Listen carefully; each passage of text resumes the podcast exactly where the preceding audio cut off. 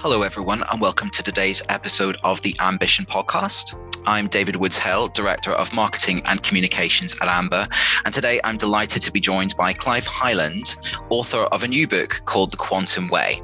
Today, we're going to talk through some of the concepts of his book in a little bit more detail, and these are going to range from ideas including happiness, quantum physics, neuroscience, employee engagement, and trust, and beyond.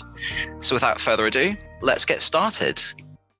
Well, hi, Clive. Thanks so much for joining me today for the podcast. Um, just before we get into the, to the interview, I thought it might be interesting if you tell us a little bit about yourself and your career to date. Basically, I spent about 30 years in corporate businesses. I started off in HR for about 10 years, uh, switched on to the business management side, and ended up running various corporate organizations. So then 16 years ago, I came out of that, uh, went into coaching, and through coaching, discovered neuroscience and, as we will cover later, uh, some quantum physics stuff as well. Fantastic. So we're here today to talk about your new book, The Quantum Way. Can you tell me a little yep. bit about the book? What what sort of inspired you to write it, and what was your, I suppose, your process as an author for for taking your ideas to to the printed word? Yeah, yeah. I, I guess I'm um, very conscious of the fact that I've been pushing the boundaries over the last 10 years plus, you know, with neuroscience and then more recently with quantum physics. Uh, and I think what happens over a period of time, you just build up enough knowledge to be, to think, okay, I can download this, you know, I've got enough material to create a book. And, and that's useful because it gives you a, a more credible foundation for the dialogue that you then have with your target audience you know you can get away with things conversationally and move on quickly if you've stumbled but it's very difficult to get away with what you write in a book uh, because people can refer back to it so i guess i felt the need for the discipline and absolutely the need to create that reach because i think this is really important stuff you know whether you like my writing style or not uh, it's all part of the process now of opening up our thinking which is what i believe we all need to do Okay, great. And with that in mind, I mean, it's a it's a huge topic. Yeah. Who would you see as being your target reader? Who would you like to read your book? I think anyone that's interested in leadership as a starting point, and anyone with experience of organizations, you know, it's a pretty broad audience. Um, leaders because they have the opportunity to influence and the opportunity to create more productive environments going forward. Uh, but I think it's also very re- relevant on an individual level as well, because it is literally examining again the way that we see ourselves, you know, with science backing. See, see, for me, it's like I don't think me offering an opinion is enough. I have to be able to back it up with something, and that's what I've tried to do. Absolutely, completely understand. Okay, so I'm going to ask you a very simple question now, which I imagine might require a slightly more complex answer. what is the quantum way? So, quantum way is basically a natural way of life informed by recent science. So, it, you could use the word organic if you like in some ways, but I think it's more expansive than that. And particularly when we're talking about organizations, it's really saying, look, our traditional view of organizations and the way that they work is now outdated. It doesn't serve the right purpose, and it certainly doesn't get the best out of people. So, what this is about is saying, actually, we need to start again with organizations. And if we use this science, it'll help to inform us, you know, with our experience that we've already collected of the type of organizations we need to create in the future. Okay, great. Thank you. And then I suppose just taking a bit of a step forward, mm-hmm. um, you're obviously, you mentioned you were interested in neuroscience and quantum physics. Now, I love the fact that there could be a connection between those facets and organizational engagement and happiness how do you connect all the dots? Because i mean you've got sort of very so so if you take neuroscience quantum physics organizational engagement happiness they're four seemingly separate entities. How do you bring all those together into into something i suppose relevant for the workplace and that is the quantum way. But I'll try and make that clearer. Um, perhaps it's best explained a little bit in terms of a little bit more depth on my story, because the reason, um, you know, after I went into coaching, this was back in 2005, I was looking and inspired by uh, something different that we now call neuroscience. And I was with a business that was researching stress and performance. And it, it opened up a whole new world to me. You know, like most people, I was mainly informed by psychology and sociology. And this opened up something totally different. Um, and I felt the need then to start taking that forward because basically, you know, our psychologically informed views are, were largely created in the last century when we didn't have access to live brains, you know, technological access. We had to wait until people died, you know, to to understand the anatomy of the brain. But since we've had uh, MRI and other uh, imaging technologies, uh, which came around really in the 90s, we're now in a position where we can watch the brain in action and that enables us to build up a much more reliable understanding of what's going on in the brain. So that world opened up to me. And for most of you know, 10 years or so, I guess, you know, that study itself was invigorating enough for me. But then latterly, I also started to understand, you know, neuroscience really helps to explain what's going on inside of us. Where the quantum principles comes in is understanding what's going on between us you know, because an essential insight is the world of energy.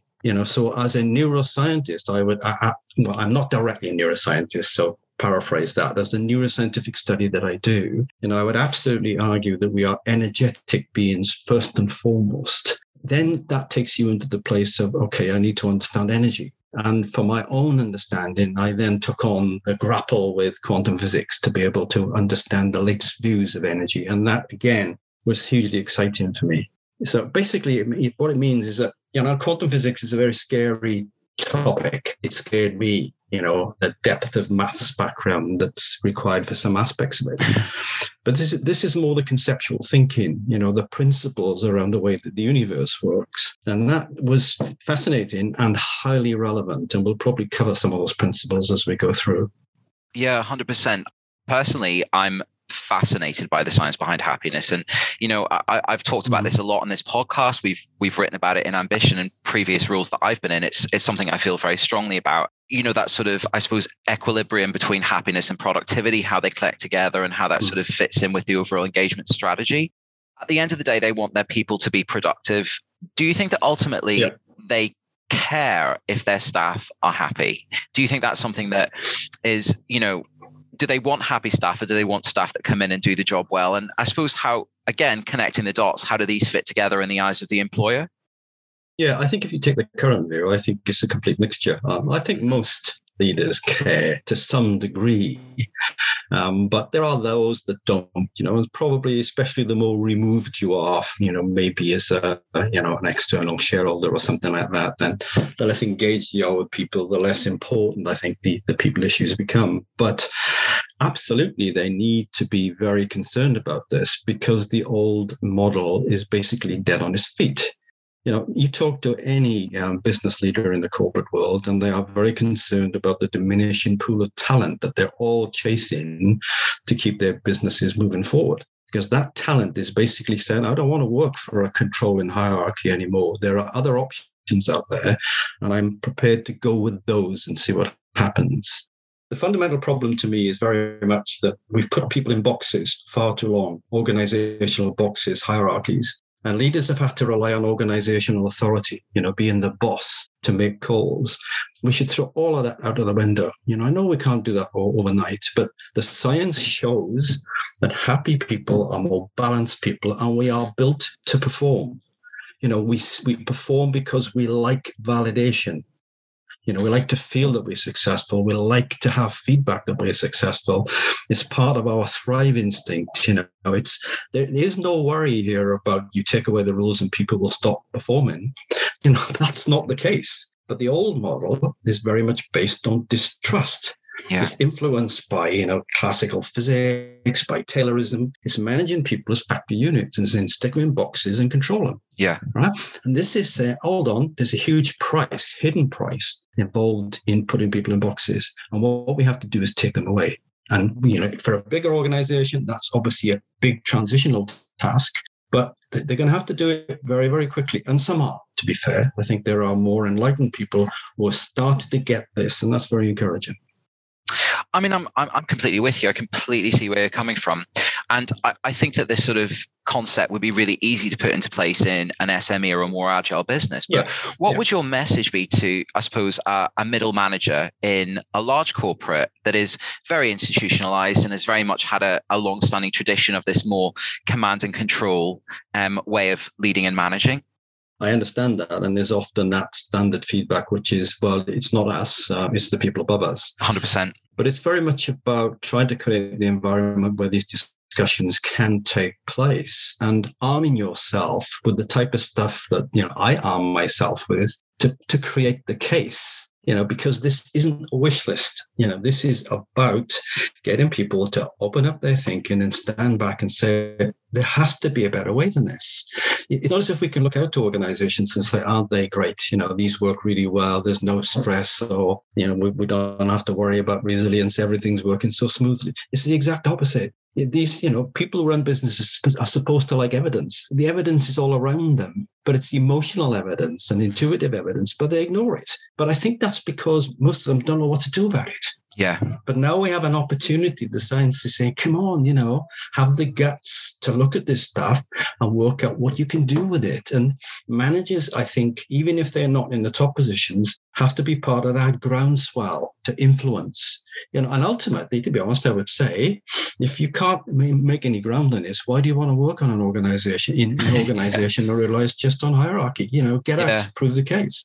Yeah, I completely agree. Okay, moving on a little bit. So we've talked a little about the, the neuroscience and I suppose the psychology of happiness. But I think some people might think, well, surely happiness is a more philosophical pursuit. It's about your worldview. It's about how you think and how you feel. How do you um, achieve the balance between the, the philosophy and the psychology in terms of happiness?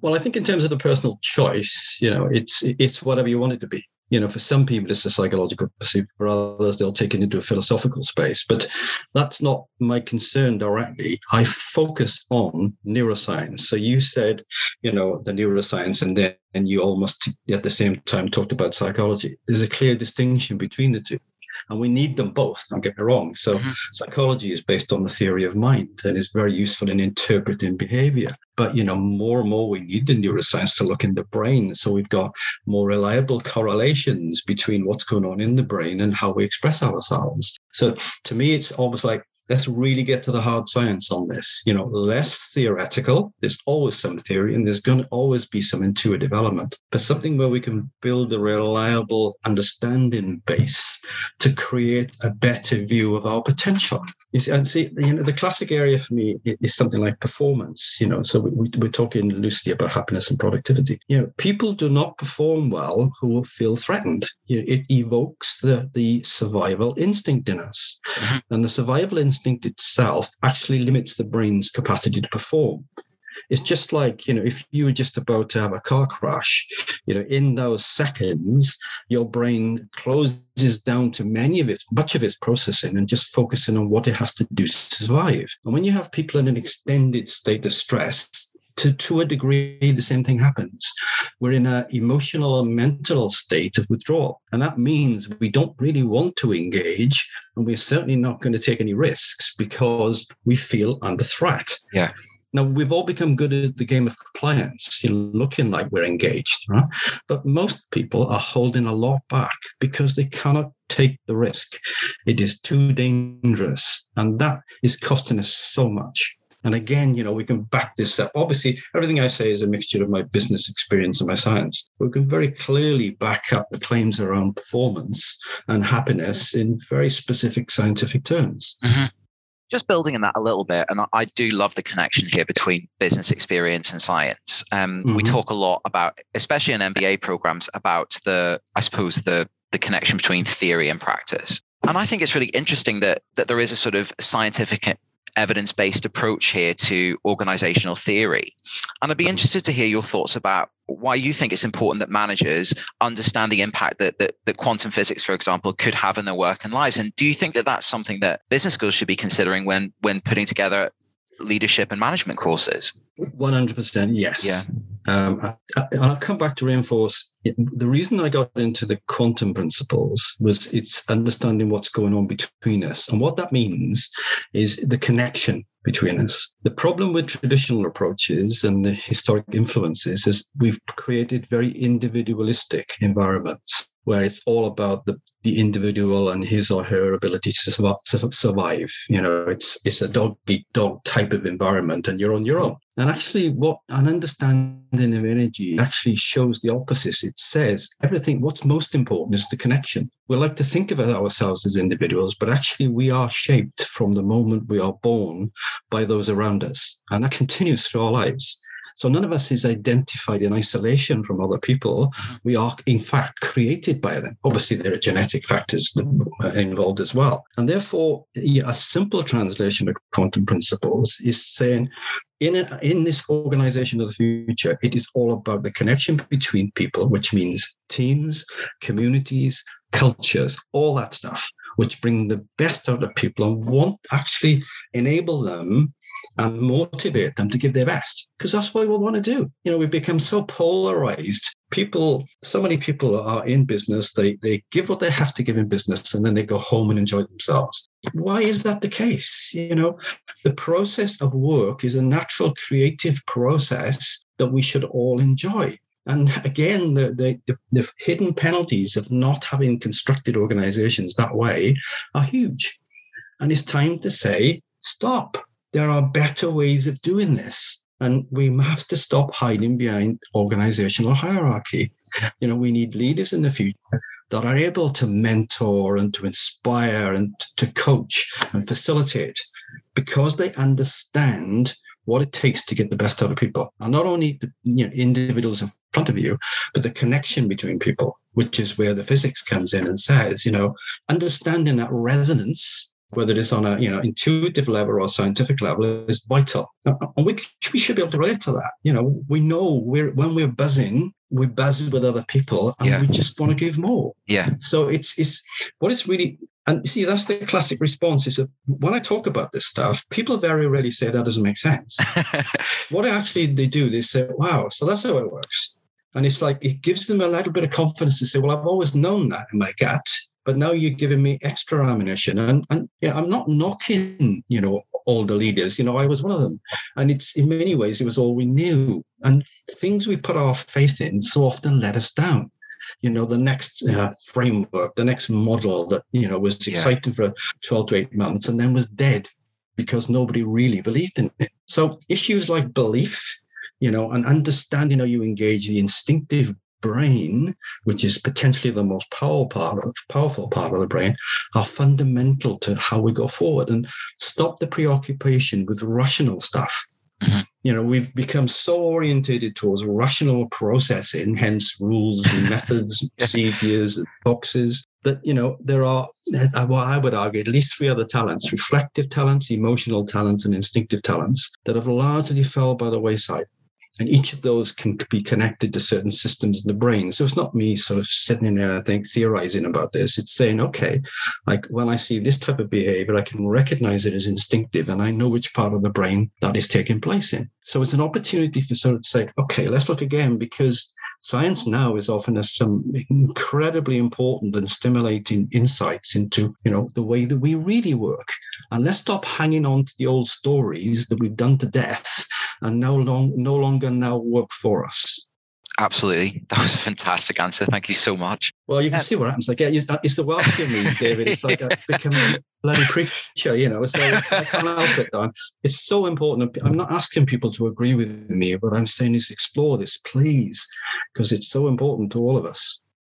No, I, I completely, completely understand where you're coming from. Okay, cool. And then in terms of the, the series of books with that, that you, your book is part of. Um, I think about two or three months ago, um, I had the pleasure of speaking to Matt Phelan on this podcast, oh, yeah. who yeah. has written another book called Freedom to Be Happy The Business Case for Happiness. How do you feel that your book connects to his thinking and I suppose takes the conversation forward to the next level? Yeah, absolutely.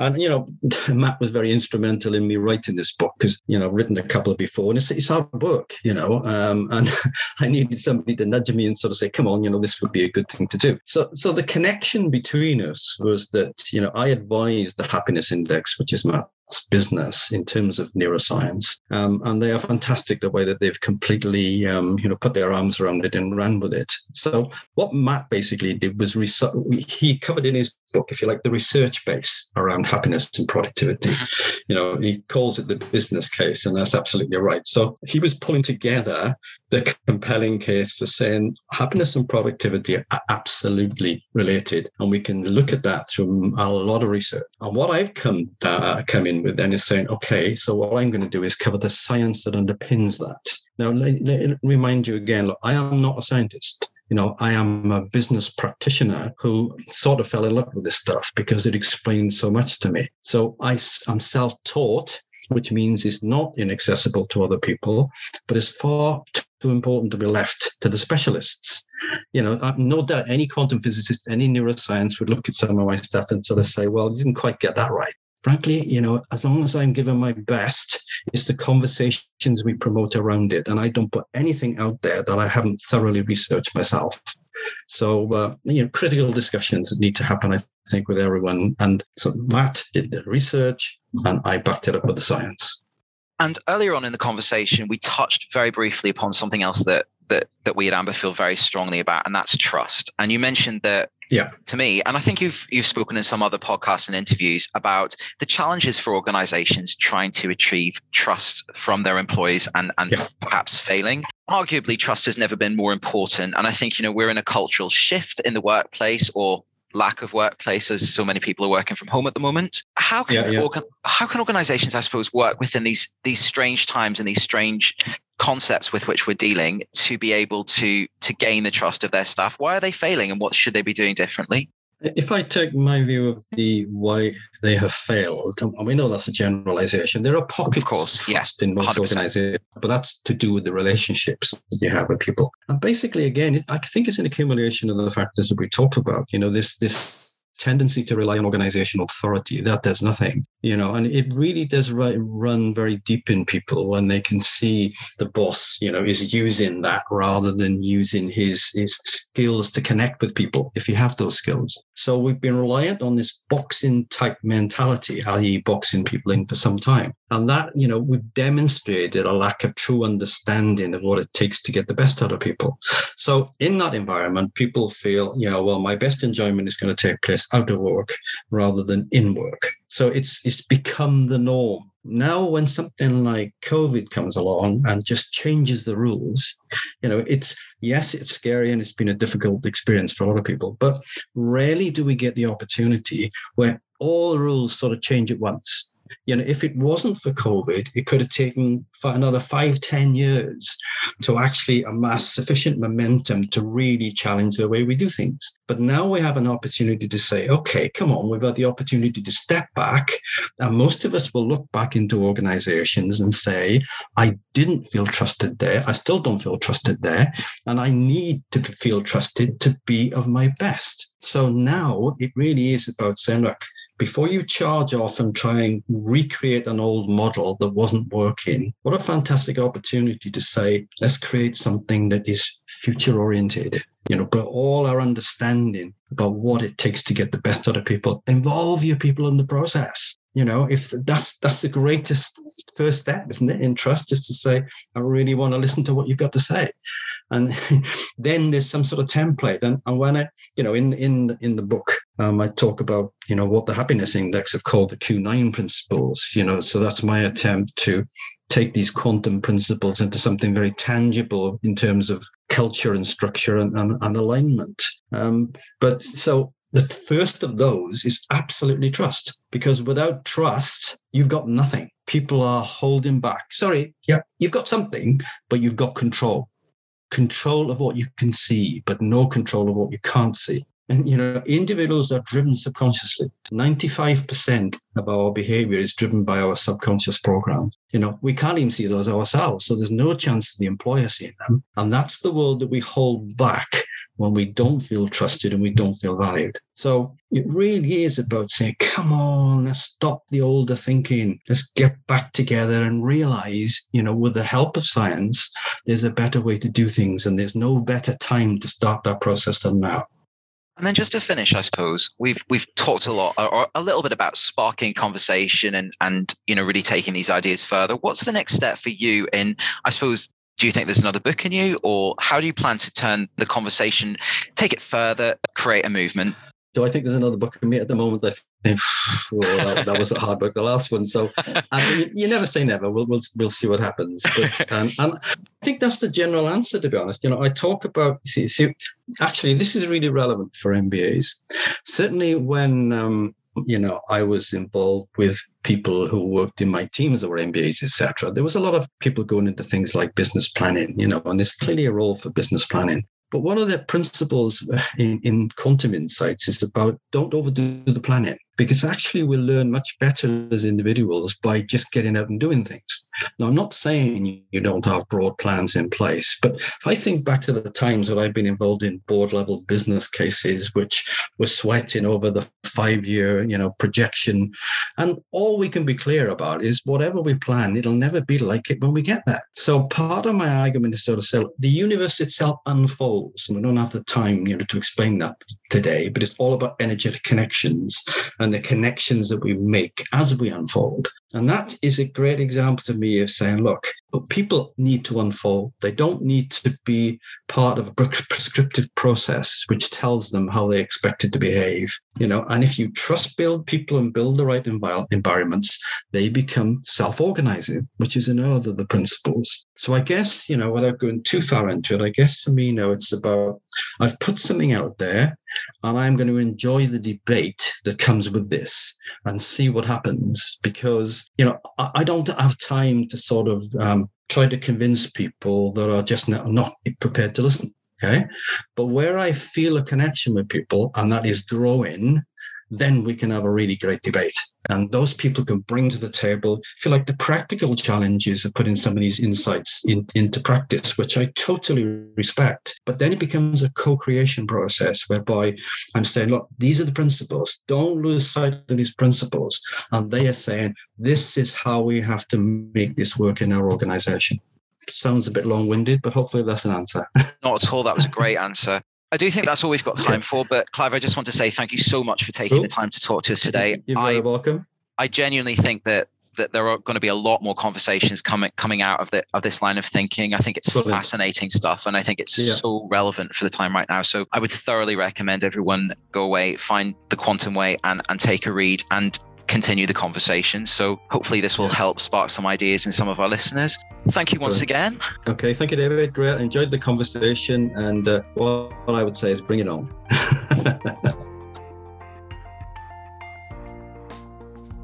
Well, thank you once again, Clive, for taking the time to speak to me today. As I mentioned, um, his book, The Quantum Way, is available on Amazon.